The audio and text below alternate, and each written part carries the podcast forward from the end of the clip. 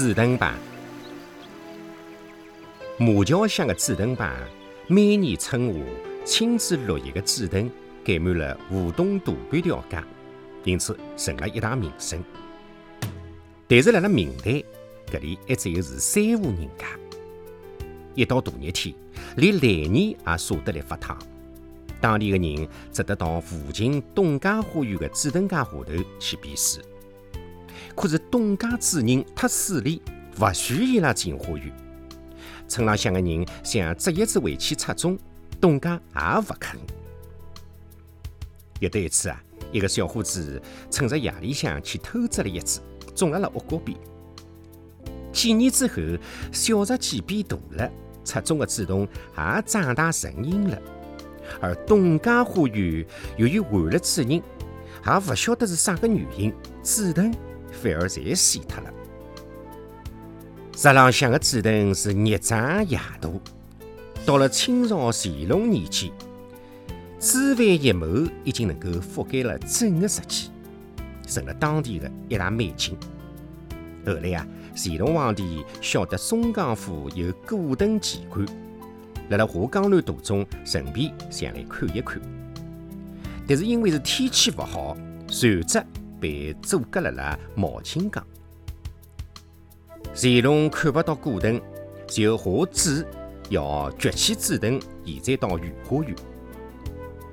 手下头的人一听，暗暗发急：搿能样子大的紫藤，可哪能办法啊？伊拉就讲，紫藤的果是有毒的，吃了要发痘痘病的。乾隆听说有毒，也只好作罢了。开船的辰光，乾隆又问了。邙南是啥个地方啊？手下头的人回答讲：叶斜。乾隆拿紫藤特子叶斜联系起来一想，紫藤叶斜，这个名字不大吉利。伊连说讲：得胜归得胜归，龙船掉头驶离了毛巾江。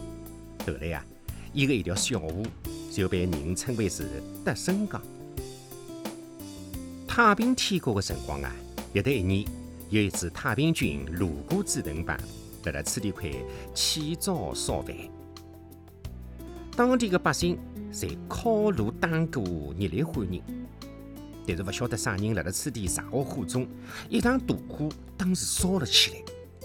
幸亏太平军赶来灭火，但是紫藤的根茎已经被烧焦，古藤的美景从此消失了。